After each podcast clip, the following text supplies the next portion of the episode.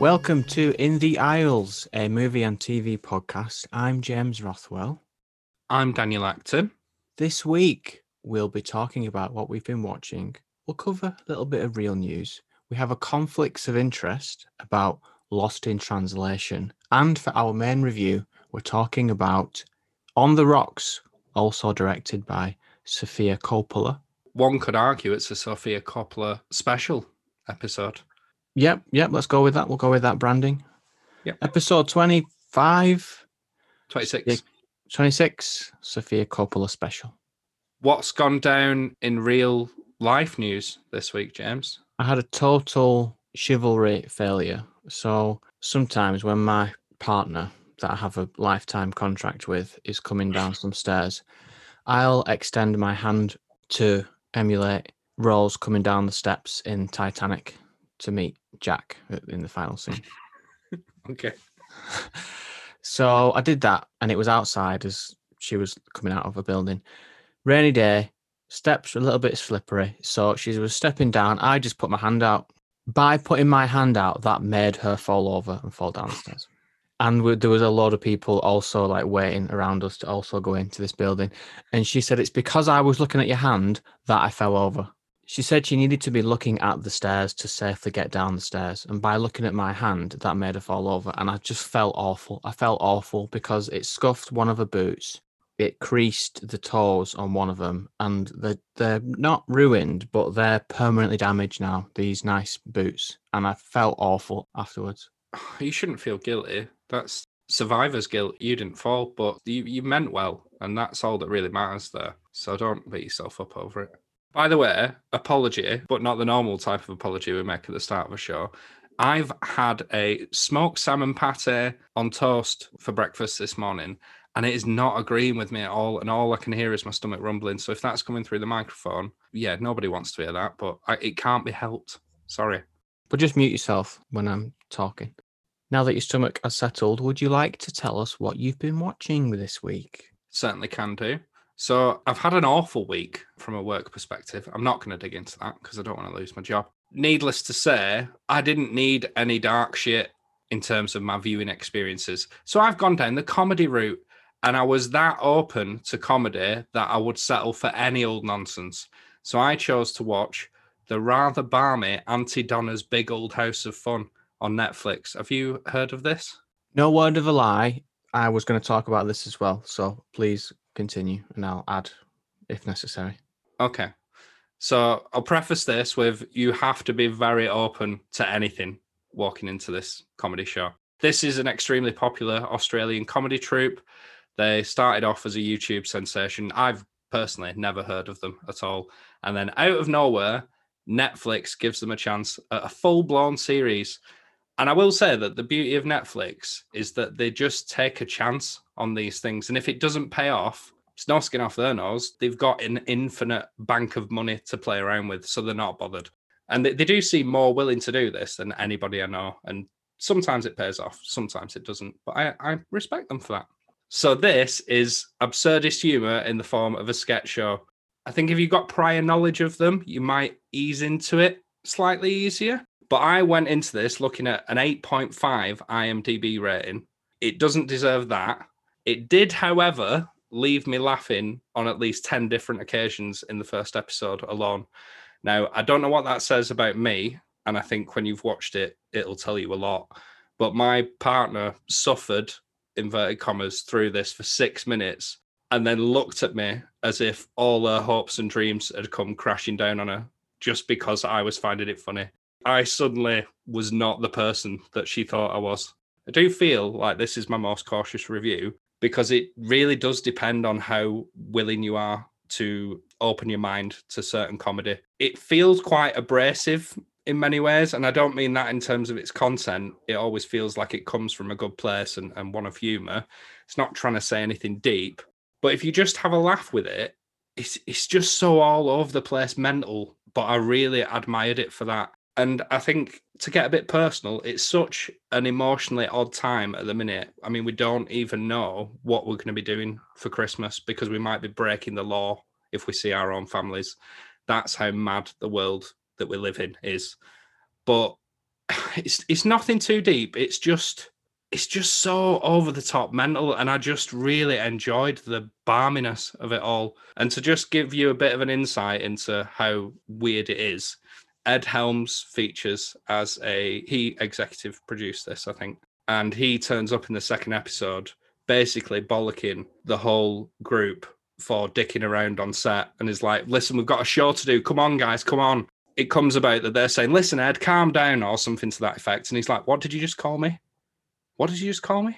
I'm like, Ed. he's like, that is not my name. He is adamant that his name is Egg Helms and it's been wrong for all these years. And they make him look his own IMDb credits up. And he just has this like revelationary moment where he's like, oh my God, the whole world thinks my name is Ed Helms. And it, it's stupid. It is beyond stupid. But I just found it hilarious. So, yeah, cautiously enter and see what you think. But I was just really in the mood for this, and I found it rather funny. You're going to say the opposite now, aren't you? I completely agree. I agree. How many episodes have you watched? I've watched five. I've watched four or five, and yeah, you've you've summed up a lot of what I was thinking. I was either laughing out loud, literally out loud, or I was grinning for the whole runtime of every episode. What I'll add to what you've said is that I think it's difficult to binge watch because it's so dense. There's so much going on. There's so many ideas that it's easy to get tired of what's happening. I think there's too much shouting.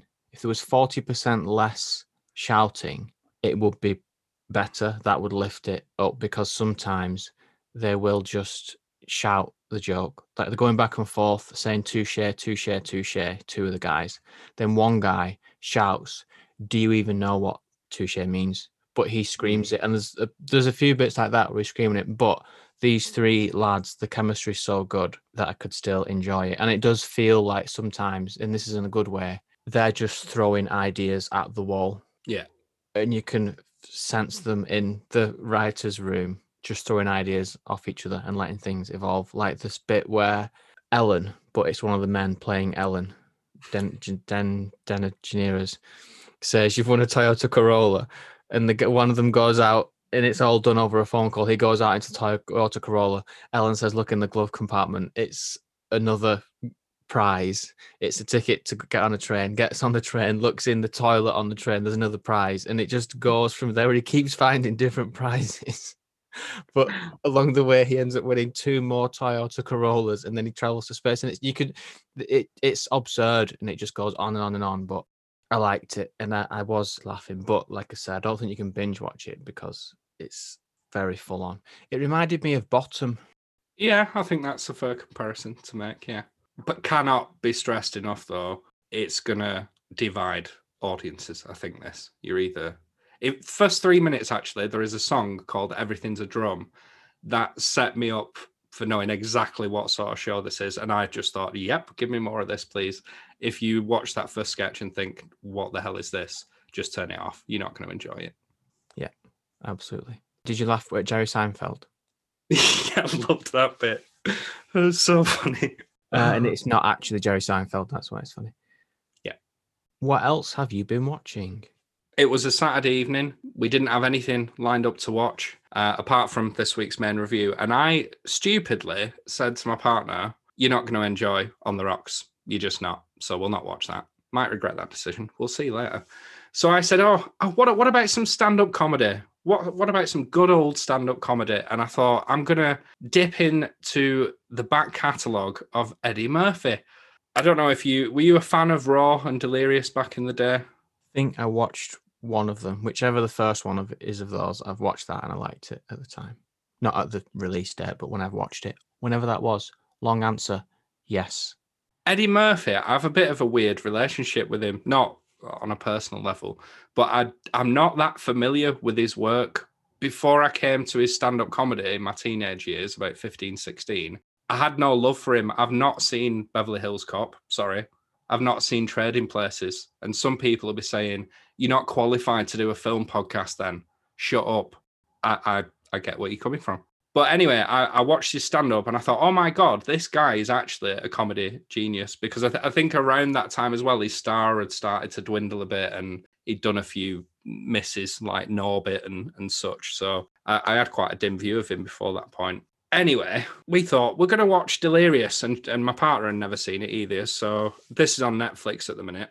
But I was quite reserved going into it as well because I know that a lot of his act centers around race and obviously that's quite prevalent at the minute with what's going on in the world and and just how how on the edge is it at the minute with with the political climate and, and what's going on? And it turns out very this does not hold up well at all. There's some really really troubling bits which i didn't even remember at all. So early on there's a homophobic slur which is obviously meant to serve the purpose of, of a joke. And I think he is trying to not offend, but my word, just through using a word that is no longer acceptable, it's just very difficult to be on board with a lot of what is being said. Similarly, later on in his act, he starts to make reference to black women being more powerful and, you know, they can do their own thing and they're not reliant on men anymore. And he frames this joke around a woman being hit and not accepting that she's being hit. And he, as part of that act, says that he hit hit a woman last week, and she was just like, "Oh my word, no, you will not do that." And I just thought you you confessing to hitting a woman on stage.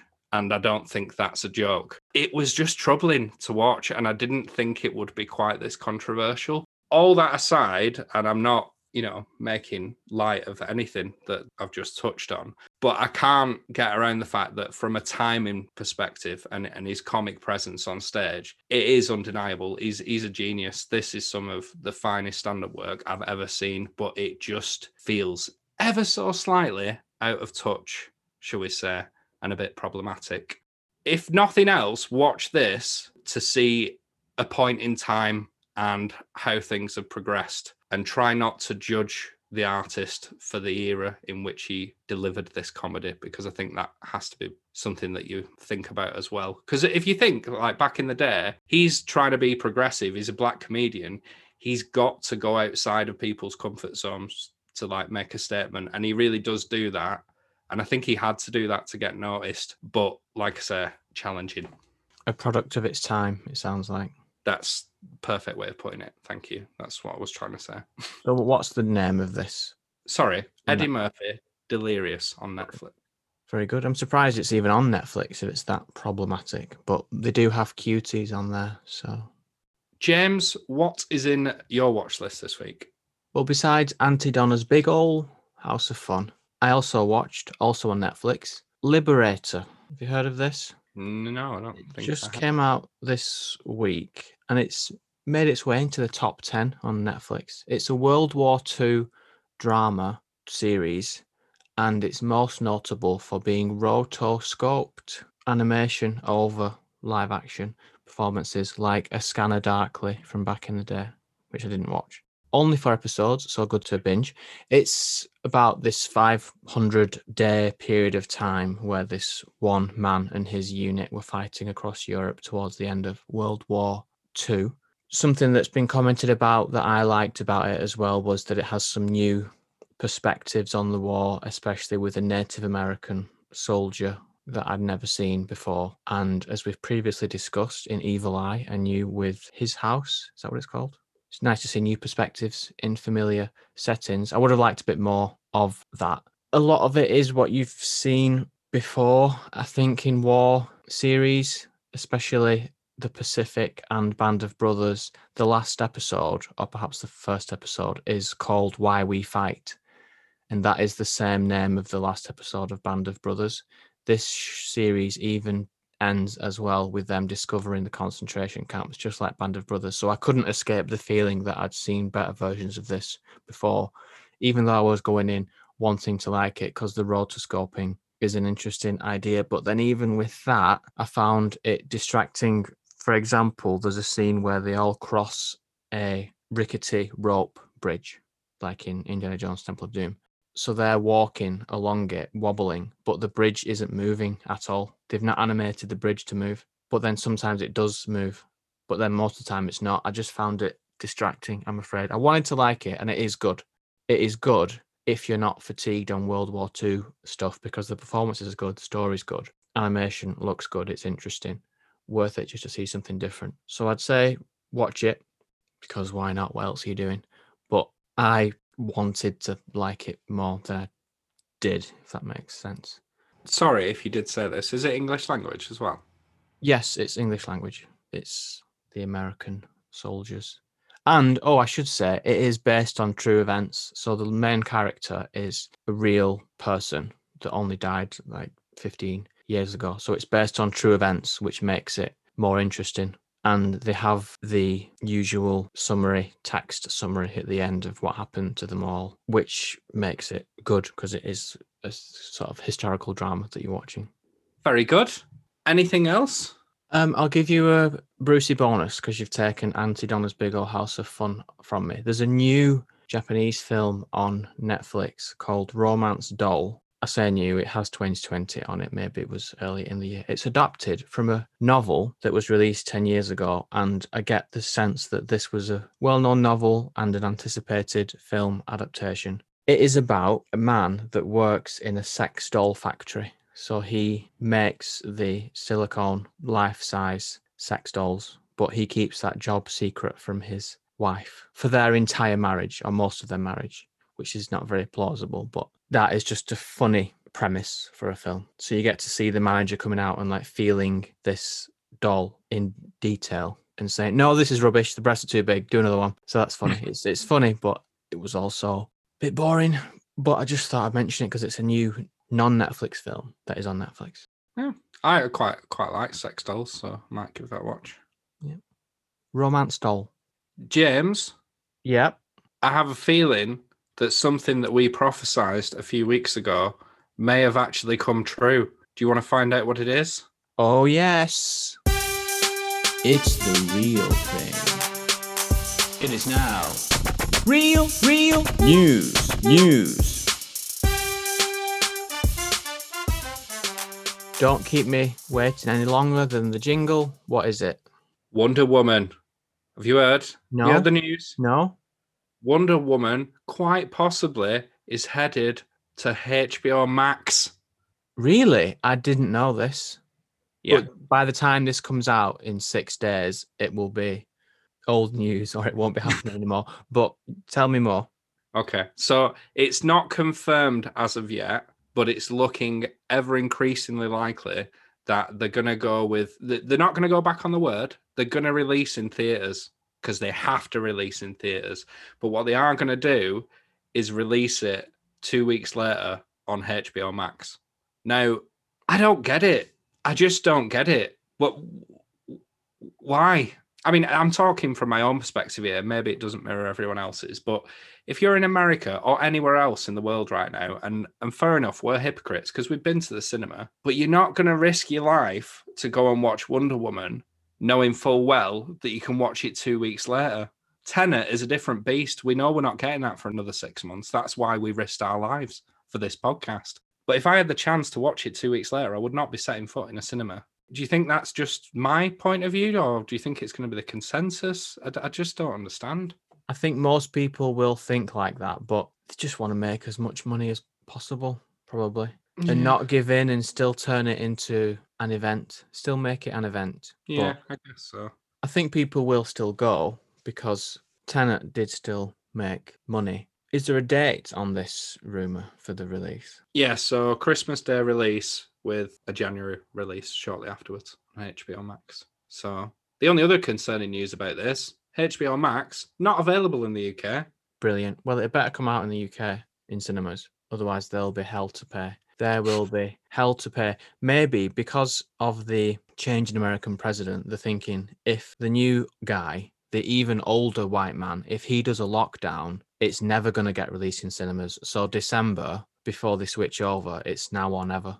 I never thought about that, but maybe maybe the presidency does come into the mix because now you've got somebody who has an attribute known as common sense. And yeah, a lockdown may occur. So good point. Good point. Didn't think of it like that. Well, we'll keep an eye on that. Hopefully, Indeed. it won't change that much in the next six days, and we can just leave this section as it is in the edit. I'm struggling to remember as well when I said we prophesized this. Didn't we touch on the fact that Patty Jenkins had come out and said 100% no, it has never been released on streaming services? Isn't that what she said? Yeah, she said that we're preserving the theatrical experience. And I said, I don't think it's ultimately up to her. Yeah, well, there you go. Vindicated. Any other real news? Yes. So news to me, but apparently there is a reimagining of Home Alone in the works with Ryan Reynolds called Stoned Alone, which is essentially the same story but told from the perspective of a pothead in his 20s who misses a skiing trip with his pals and then I would assume everything that happens in Home Alone follows shortly afterwards. Yeah, probably not necessary. Nobody needs to see this. Just go back and watch Home Alone and watch it stoned if you want. That's how you get this film. But the director of the original, Christopher Columbus, has come out and he is not happy about this in the slightest. Bear with me while I get a quote. Director Christopher Columbus probably holds his own work in too high of a regard, in my opinion, is Home Alone. It isn't, you know, as in referenced in the article, actually, The Godfather. It is not The Godfather. But he's come out in response to this news and has said, and I quote, The reboots are just silly to me. When I read about something called Stoned Alone that they were going to do with Ryan, it was an R rated Home Alone movie about stoners. I thought to myself, this is just an insult to the art of cinema. Well, I hope he does know, because not a lot of people do, that there was four subsequent sequels to Home Alone that were all straight to video. So three, sorry, was straight to video. What's the difference between that and this? Why has this got him all flailing about being all out of sorts, just generally not a happy chappy? What's up with him? Maybe he just doesn't know the other two came out. It sounds like he doesn't know. Yeah, and he he did add, add actually. This is why the Godfather's referenced. Where I do think, all right, mate, you're not Francis Ford Coppola. If you're making a comedy, a musical, no matter what film I'm making, my goal is to treat it with the same respect as if I was making The Godfather. Really? Because that first Harry Potter film is shit. He directed the first Harry Potter film. Yeah. But on the premise of this, Stoned Alone, how is this going to be different from any other day in this person's life? Being alone in this person's 20s, what's the big deal there? I- I'd have to be convinced that's actually a a worthwhile premise to begin with. Yeah, I'm hazarding a guess that they're going to go down the route of he's so off his face that he's locked inside his own house and can't get out, but remains to be seen. Can't say I'm especially looking forward to that. I'll just go back and watch the original, thanks. Holds up pretty well, in my opinion. Yeah. Um, sequel, not that bad. I prefer Home Alone 2. Ah, so you're already straining credibility by not having seen Beverly Hills Cop, and now you're saying you prefer Home Alone 2. That's Yeah. it's controversial. Yeah. Will, will you edit that bit, please? Yep, yep. We could argue about Home Alone and Home Alone 2 another time. For now, we're going to have a polite discussion about loving or hating Lost in Translation. What are you talking about, you? I very much disagree Shut up, with that. you two. You do not have good opinions. What an idiot. I hate You everything. can't even speak or Nothing you're saying makes sense. Conflicts of interest. Let's kick off our Sofia Coppola special content halfway into this Sofia Coppola special episode with our discussion of Lost in Translation. I love it. You hate it. Let's let's work through this problem. You ready for this? Bring it on. I love Lost in Translation. I know it's a cliche for someone like me that has lived in Japan to like this film, but the air quotes romantic melancholy of the film is something that I, I tuned into. And it's one of those films that I can watch at any moment, at any time, because it goes down like a fine wine. Even though I, I don't know anything about wine, I, I imagine it goes down like fine wine would. Yes, nothing seems to happen. It's people doing ordinary things for three or four days without much excitement. Even when they get shot at, it's with a BB gun and they run away without incident. But the goodness of it comes from the little meaningful glances that happen throughout the 90 minutes. A hand on the foot while they're in bed, are a small look, or the small but very funny jokes like Bill Murray getting out the carpet samples and saying, which one's burgundy? That cracks me up.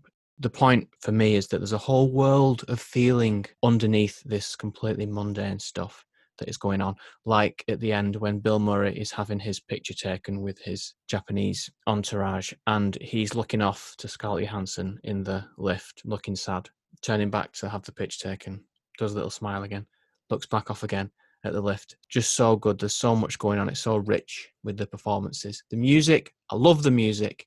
I've been listening to it for 17 years. Just like Honey, still hits just as strong now as it did all that time ago. There's lots of short scenes as well. You can think of it as this boring film with these long, drawn out scenes where nothing happens, but the short scenes as well, like Scarlett Johansson in the bath or Bill Murray in the shower. There's a historical significance to this film as well because Sofia Coppola was only the third woman to be nominated for Best Director and the first woman to win the Best Screenplay Oscar. It's an important film for representation of women in film, so if you don't like it, you're a sexist. And the opening shot is Scarlett Johansson's arse. That's my quick pitch for why I like Lost in Translation. That's the background. What did you think? Last week, my quote was that I claimed this was one of the worst pieces of shit I've ever seen. And I've revisited it to see if that opinion holds any weight in 2020. If I think back to 17, 18 year old me, this is the best opening shot to a film in recent memory. I think for 17 year old me, it never quite lived up to that first scene. And I think that's why I came down on it so hard. And I really do remember my reaction to this film being so overwhelmingly negative. I didn't get the hype, I didn't see the appeal. But having lived bang on another half of my entire existence on this earth since first watching this film, I'm annoyed to say that revisiting it 17 years later, I love this film. and it pains me. It pains me to say this. I was so geared up for an argument. I thought oh, you were aggressive with your opinion back then. It can't have changed that much. My word, I've just done a complete 360 on it. You've done a 180. Is... You've done a 180. If you'd done Sorry. a 360, you would have gone from hating it to hating it. Sorry to. Thank you for schooling me on angles. Um, it's not an angle. Whatever. Rotation, right. I suppose. Rotation. Thank you. 180. I did a 180. It's a film that just perfectly captures like a chance encounter meeting between two pretty lonely strangers or lost souls, as the plot summary suggests, and how they get swept up in this relationship and are engrossed in each other's company. What really surprised me is how inaccurate my memory was of this film. I thought it was overly long, dull, boring, without any light moments whatsoever.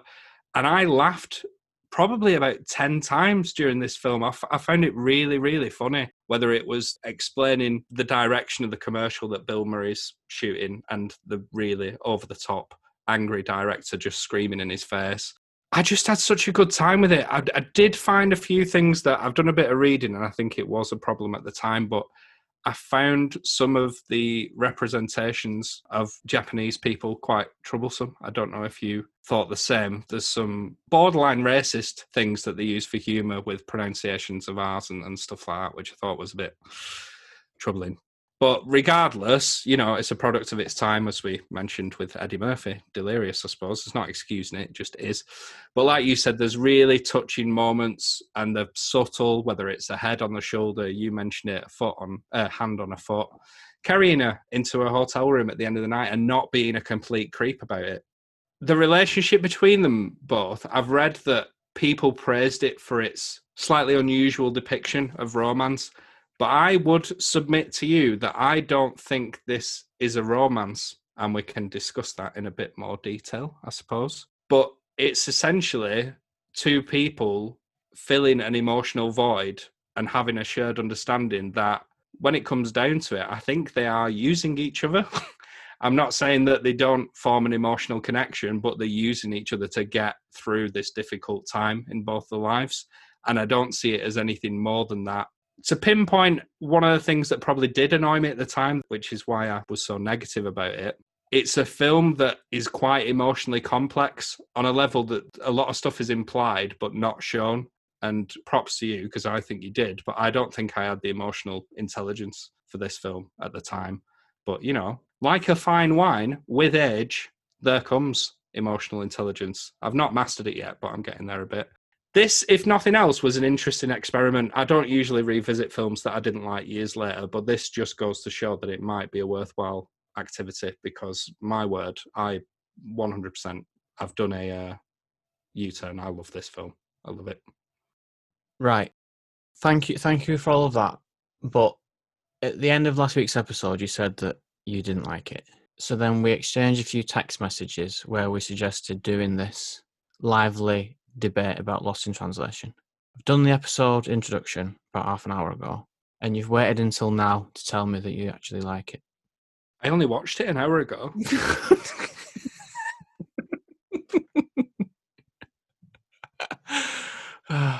Sorry. No, I, I, I agree with everything. Well, the the controversy though coming out of it is an interesting point because yes, at the time there was that criticism about the depiction of Japanese people. Lip them, lip them. What do you mean? Ri- oh, rip them. You want me to lip, rip your tights? Okay. There's three examples of that. There's Lodger more. Or oh, does the photographer say Lodger more? Yeah. Oh. And then there is also Lat Pack instead of Rat Pack. Right. How it might get away with that is that Sofia Coppola, writer director, she has a genuine affection for Japan, and that's where the idea for the film came from. Um, I don't think you could make a genuine accusation of racism against her. I'm sure anyone that's been on holiday abroad will have their own example of those lost in translation moments. Like I was once stood with the principal slash headmaster of my school outside the school, and he was just talking and talking and talking. I didn't know what he was saying. I didn't know what he was saying, but the conversation had gone so far that I couldn't just stop him and say, "To be honest, mate, I don't know anything what you've just said." I just had to say, mm, "Yeah," just a generic, "Yeah, yeah." That is that's the case, isn't it? Yeah. Well, got to go back inside now. So it happens. Yeah, fair, fair enough, and I, I think I, I'm in agreement with you. I'm just curious, um, and this is me being ignorant, I suppose. In general, in terms of, of a culture, those little bits aside that we've just mentioned, does it represent Japan well? I'm just saying it as I saw it in the film. It seemed like, oh, aren't Japanese people eccentric and nothing else? Either that's true, which I don't think is the case, or it wasn't a very balanced showcase of Japanese culture. But what what you've obviously lived there. What was your take on that?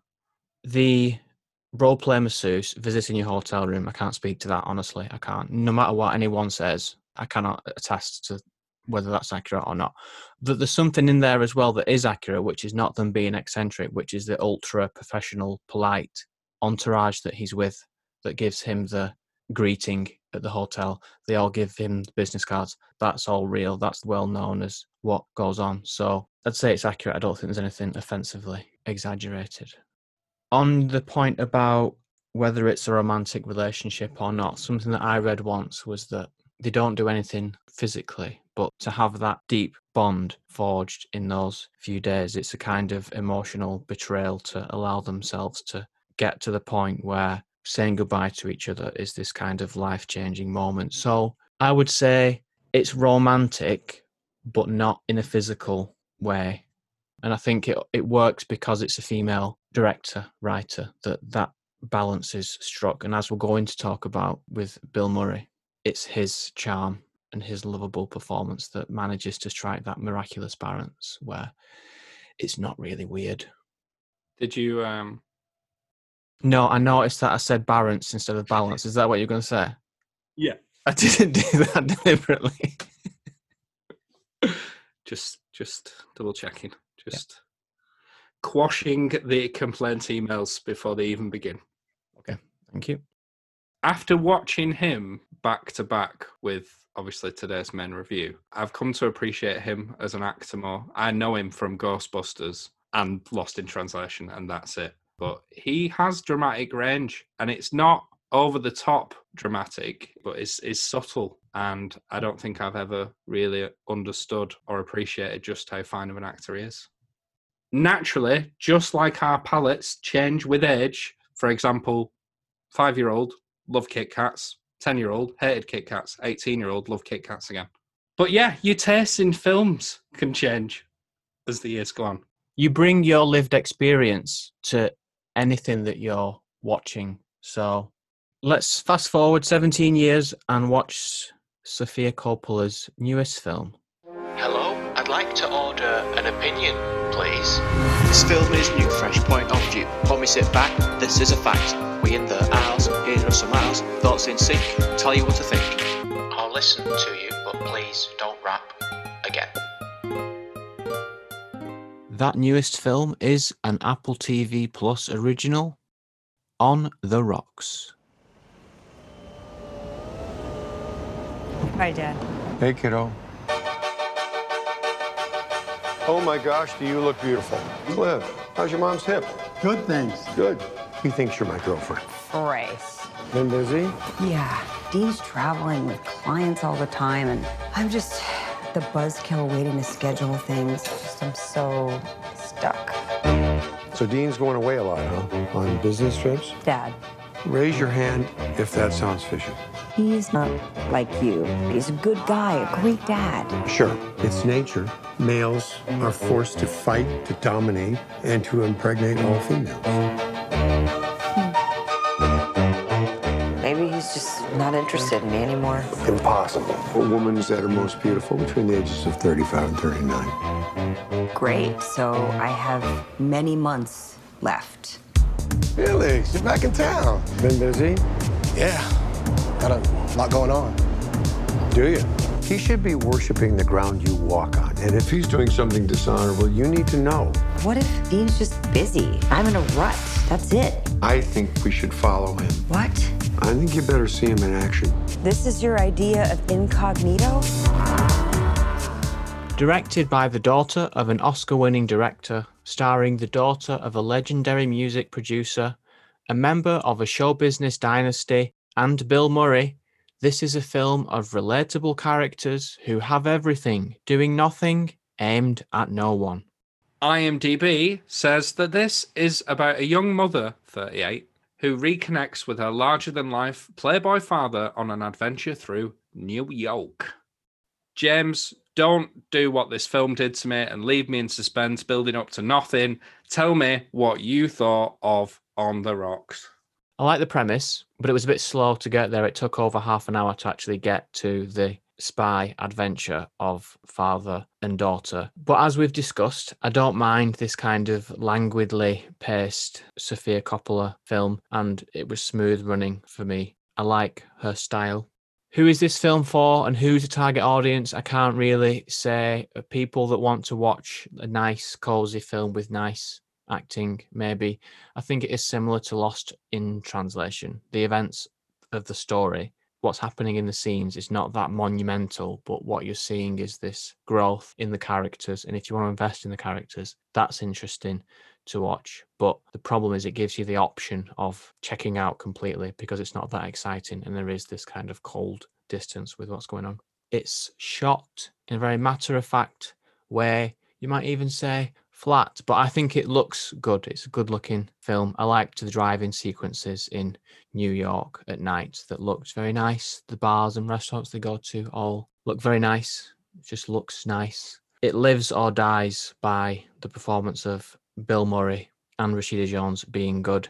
Bill Murray is excellent and charming, lovable, just like Lost in Translation, but not as good. If you look at what his character does and what he talks about, it seems like he's not a sympathetic character, but somehow he is a lovable character. He's good to watch. Rashida Jones, I liked her in Parks and Recreation. She was good there, so I was happy to see her in this. I don't want to say these words in this order, but take them in context. I wish she would smile more. Right? Okay. okay. Yep. She's not got a lot to smile about, right? Well, no, it's about her spending time with her father and going on this unexpected adventure. And we'll get more into it in spoilers. But it seems like for the point of this film to be what it is, she needs to actually be having a good time at certain moments, accidentally having fun with her father while they're doing this stuff. But because she's complaining and unhappy for the whole film, that dragged it down a little bit. So that's my that's my context for saying what I've those words. Just please take it in context. Never seen anybody gaslight an actor in a film review before. Okay. No, I'm joking. I don't think this will lift you up into a higher plane with incredible emotion and drama and moving, incredible performances. It's a quiet and slow film, but it does have a heart that is there if you want it to be. What did you think? Yeah, I'm in agreement with a lot of what you've just said. One of the most striking things about this film, only 10 minutes in, don't know if you noticed, but this has to be like, I think it's the third film by Sofia Coppola in which the lead actress is left handed. What's the other two? Uh, the others being Scarlett Johansson in Lost in Translation and Nicole Kidman in The Beguiled. That's an IMDb bit of trivia for you there. Um, but I'm sure you already picked up on that anyway. So I am not, can't stress this enough, I am not a Sofia Coppola fan. Virgin Suicides, I found so meandering and boring. Marie Antoinette, I turned it off after 20 minutes. I've just never really clicked with her style of storytelling. Prior to revisiting Lost in Translation, that was my memory of her films. So maybe I've just got a fractured, awful memory. So there you go. But it defied my expectations, not just because of that, but also the way in which the story would play out. As the summary suggests, it's going to be about this father and daughter relationship. And to me, in many ways, I don't feel as though that was the crux of the whole thing. It doesn't feel like it's about her rebuilding a relationship with her father. That just feels consequential to her trying to resolve the issues within a marriage. And the surprising thing with that relationship is I thought it was going to be really, really fractured. And that was what the film was going to center on was her building that relationship back up again. And don't get me wrong, they do have unresolved issues between each other, but it doesn't feel like it's something that needs repairing as such. That's what I took from it. So to me, it did feel that it more hinges on the relationship between Rashida Jones and her husband, Marlon Wayans. And more so, it's just feels like it's inherently a story about a woman's journey of discovering herself again. She's got stuck in a rut. She's getting to grips with her own insecurities surrounding this relationship and professionally her own insecurities as well. It is very much her film. And to me, it felt more so than Bill Murray's film, which again I wasn't expecting. She does a really good job of portraying feeling really isolated. Like early on in the film, there's many scenes with her with her kids, but she does feel very much alone. And it's all communicated through really subtle facial expressions that I think were just extremely well done. I think it is a standout performance. I think she's brilliant in this. Bill Murray, as you've said, he's very charming, if not slightly misogynistic, but endearing nevertheless the rapport between him and Rashida Jones is, is natural and, and effortless. But a big revelation for me was Marlon Wayans. So he has the most appalling IMDb credit history you've ever seen. And to see him in a film playing a straight role and doing it in a good way was quite a surprise. And I welcomed that. One criticism I do have is I said at the beginning, it's a relatable story. And I think it is but it walks a thin line between alienating the audience sometimes because this is well off, let's say, rich people with everyday problems. And the backdrop of each scene took me out of it ever so slightly. So they're like going to these high profile parties, they're in top end restaurants, there's like an art gallery. And I'm not saying I haven't experienced any of those things, but for that to be someone's day in, day out life, it's not something that I'm familiar with. I don't think that it's too in your face so that it does completely alienate you, but it did strike me that this is a film made by privileged people. And I think she got the balance right, to be fair, but it, it was something that I became aware of.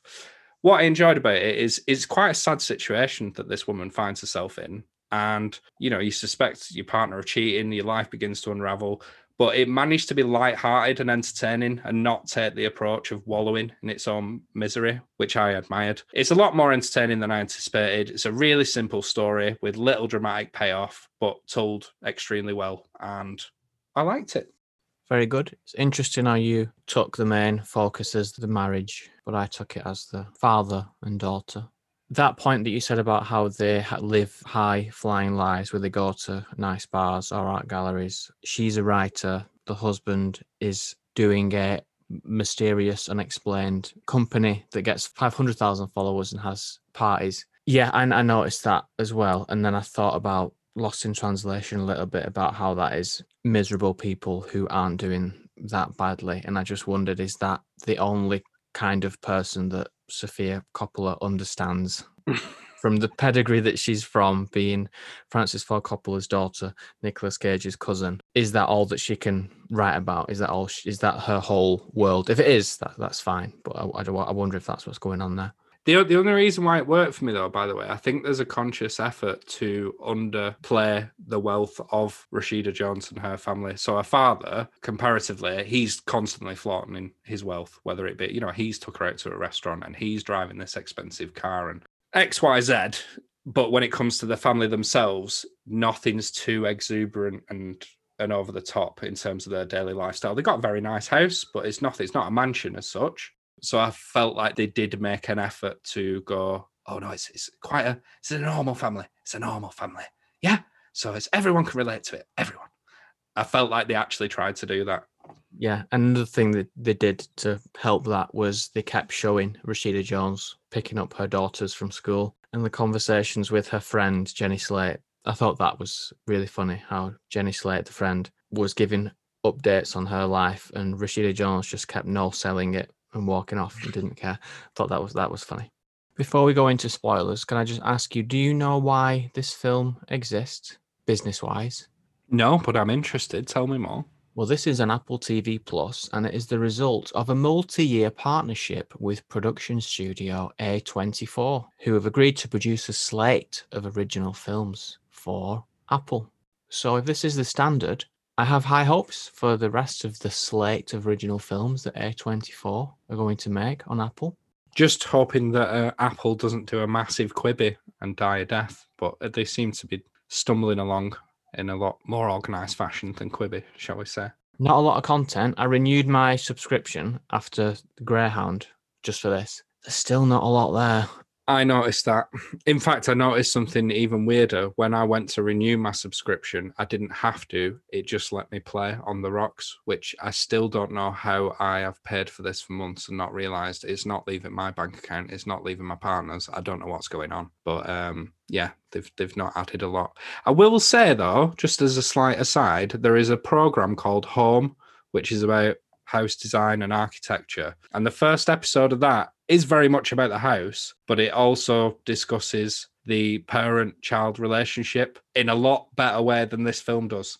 And that's 30 minutes long. And I would say go and seek out the first episode of Home because it's surprisingly entertaining and, and very heartfelt. Sounds good. On the Apple TV Plus app on iPad, it does something which is really annoying is that it collects all the viewing options from all your streaming services into one thing so you can't tell what's what you'll press something and you'll think oh that's an apple tv plus but it's not it's on prime and then you press a film that you think oh that's on apple tv plus but it's not it's just buy this film from the apple store it's really hard to figure out where is your actual content mm. Mm. I think Amazon obviously does a very similar thing, but they've fine tuned it to the point that if you just want to view Prime content, you can, and that is all that they need to do is have that option. But they don't. You're right; it's annoying. Before we go into spoilers, Daniel, would you recommend On the Rocks? It's not going to change your life. It is, though, a breezy Saturday, Sunday, Monday, Tuesday, Wednesday, Thursday, Friday afternoon film. And yes, I would recommend it. James, what about you? Yes, I would recommend it. Shall we spoil it? Let's do that now. Bruce Willis' real name is Tyler Durden. Sank at the end. Oh, thanks a lot. Spoilers. Rashida Jones suspects her husband of cheating and she's encouraged by her father, Bill Murray, to follow him. They follow him to a nightclub in a car and eventually they end up following him to Mexico which is sort of the climax, but he's not actually in Mexico. And there's a scene that I wanted to ask you about where Bill Murray explains the backstory of their family, where he says that he cheated on Rashida Jones's mother and left her, but then lost touch with his mistress, girlfriend. And in that scene, when he's describing how he cheated on the mother of his child, he says it was heartbreaking. And to me, it seemed like he was saying it was heartbreaking for him as well, and that he regrets it. And when I talk about how he's somehow sympathetic, that's what I'm talking about. That he's basically admitting that everything's his fault, but it seems like he carries the pain of it as well. So you're still sympathetic.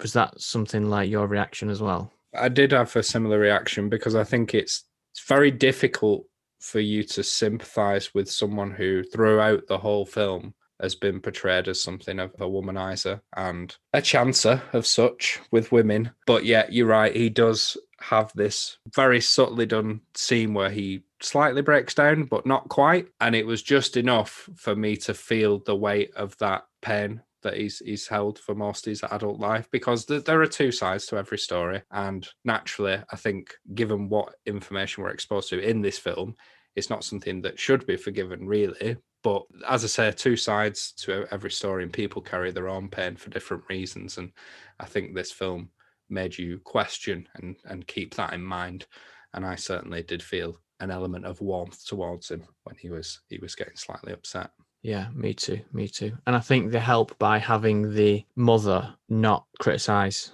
Bill Murray. She doesn't say anything bad about him. So he's not portrayed as this evil guy. And in the end, it's revealed that Marlon Wayans is not cheating. And Rashida Jones smiles and says, If you wanted to spend time with me, you could have just asked. And it made it seem like, oh, maybe he's a bit lonely and he just wants to spend time with his daughter. And that's what it was really about. That's what was going on, which I thought was fine but it would have made more sense and landed more if she'd seemed to have enjoyed spending that time with him. That would have worked better for me. See, I thought that it did come across like that because when I said at the beginning, like it, it doesn't feel like a relationship that needed repairing. I did get that bond between them from the offset. Like, all right, she's a bit frustrated with some of his manners and how he approaches women, this, that, and the other. But she just knows what kind of guy he is, and she accepts that of him. And I did find that there was intimate moments between them that were quite touching. And I did feel like there was a few moments where she laughed and smiled or had a knowing glance towards him. I thought that was quite prominent, but maybe I'm wrong. Maybe I'm wrong. It's two different opinions. We're just two guys just throwing out some thoughts. It did it did land though. It didn't not land. I Mm. did like that bit at the end where they both realized, yeah, we just spent some time with each other. It was fun. I did think though, with the husband not cheating, if I wasn't enjoying the film, I would have just said, what was the point? If he was never cheating at all, what was the point of all this? So I think that is a possible danger and one possible reaction that people might have. Did you want him to be cheating? Because I sort of did. I didn't want him to be cheating. I just thought he obviously is. So what other ending could there be? I did. I didn't want him to because I did. I didn't obviously want Rashida Jones's character to go through that nightmare, but I was left slightly emotionally perplexed because, like I said, I didn't really get hooked onto this Bill Murray Rashida Jones relationship because I didn't think like it was the central part of the story. So I was placing all my bets on this husband and wife dynamic, only for it not to have a dramatic payoff as such. I mean, it, it does resolve itself. They find that they become quite disconnected, and slowly they're brought back together, and that that is what I kind of held on to. But neither plot strand has much dramatic weight, and that's the main thing that bothered me. Bill Murray and his daughter. Oh, you've been an idiot. We've had a massive argument. Now you've turned up at my house. You want to spend some time with me. That's fine. You're forgiven. Let's move on. The husband, all the way through, she's thought he was cheating. And to be fair, for quite good reason. I can see why she's gone down this route, but it almost felt a bit insulting to turn that round and just say, You were being a silly woman. You weren't cheating. And then things just fall into place and them just get on with their lives. There's just no real, I'm struggling to find another word. There's just no weight behind any of it. Yeah, you're right. It's like there's no build, but there's no payoff. It's just this flatness. Not flatness, because it is good. I mean, we both enjoyed it, but I think that's just what her films sort of are. And you know that description you just said of how she's got good reason to think that he's cheating, and he just says, "Well, I'm not, so it's fine." It's a Mm. bit like the video for "If I Were a Boy" by Beyonce, where there are reasonable suspicions, but the man just goes, "Well, obviously I'm not doing it. It's your your pro you're the problem. You're the one that is being suspicious, and that's generating the problem. It's not me." Yeah. And the more that I think about it, even though I've mentioned it as a criticism, I do find that this film was a bit more true to life than a lot of other films that would tackle the same subject matter. it's just understated, I suppose. And sometimes there isn't this big hoo ha with loads of crying and throwing glasses at people's heads and this, that, and the other. You just get on with it and it is what it is. And I, sp- I suppose that's, again, I just wasn't expecting that. I was thinking there'd be more to it, but hey ho, that's life sometimes. Maybe that- Understated. That's the word I was searching for. Not a flatness. It's understated. And Mm. yeah, the big chase spy adventure doesn't happen. The big confrontation at the house in Mexico doesn't happen. It's just resolved realistically. But it's still good. Yeah. I think the most poignant thing for me as well, and this is getting very personal, but day to day life, it's so busy at times that you do start to feel distanced from your partner. It's not a purposeful thing that you've done. You've not tried to separate yourself from them, but you're just too caught up in the everyday grind of doing this, that, and the other that concentrating on that intimacy and, and that relationship with one another kind of falls by the wayside a lot of the times and that in itself i think is extremely relatable for, for a lot of people take a step back and just reevaluate what's important in life and that that's that's what i took from it anyway It's very, very well said. I think once again, I'm just going to extract that opinion from you and put it into my head. It's like people are not listening to each other. Like the scenes which are funny with Rashida Jones and her friend, they're just not listening to each other. Yeah, Yeah. good point. Good point. I like that.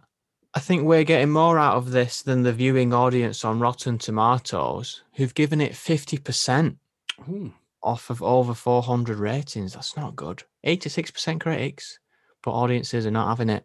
surprises me this because uh, like we've said i do feel like this is a lot more i know you said it's slow paced but it's i was never bored it feels like it goes along at quite a nice pace to me what's the main criticism then Boring, all caps, slow, goes nowhere, pretty boring, humor is flat, mediocre made for TV movie. That's the general themes. well if we all like the same thing it'd be a boring world so to each their own Yeah. Just to go on on a tangent, which is the theme for this episode, you look at the Rotten Tomatoes ratings for Sofia Coppola's other films, apart from Lost in Translation and Virgin Suicide, audience rating is rotten for all her films. really ignorant of me this but outside of the films you've just mentioned what else has she directed i don't even know did she do There- the bling ring Yes, Marie Antoinette, somewhere, the bling ring, best known for the gif of Emma Watson licking her lips. The Beguiled, as you've mentioned, and now on the rocks. Well, sadly, that's all we've got time for this week. But we will be back next week with a British film. What we're reviewing, James? Looted, which is set in Hartlepool, and it's about young lads uh, stealing cars, I think. All right. Bit of GTA in the mix. Yeah. It's not what we call it in the UK, though. It's just uh, car theft. Next week, we will be reviewing that, as James mentioned. But if you wish to get in touch with us beforehand, please do so by emailing us at intheislespodcast at gmail.com. We can hardly contend with the amount of emails that are coming in so far, but keep them coming. James, what about Instagram? In the Isles podcast, and I swear if more people follow, I will post more than once a week. Great stuff. Right. From now until then, I'm going to go and have myself a whiskey, but without ice because I've had enough of On the Rocks. Bye.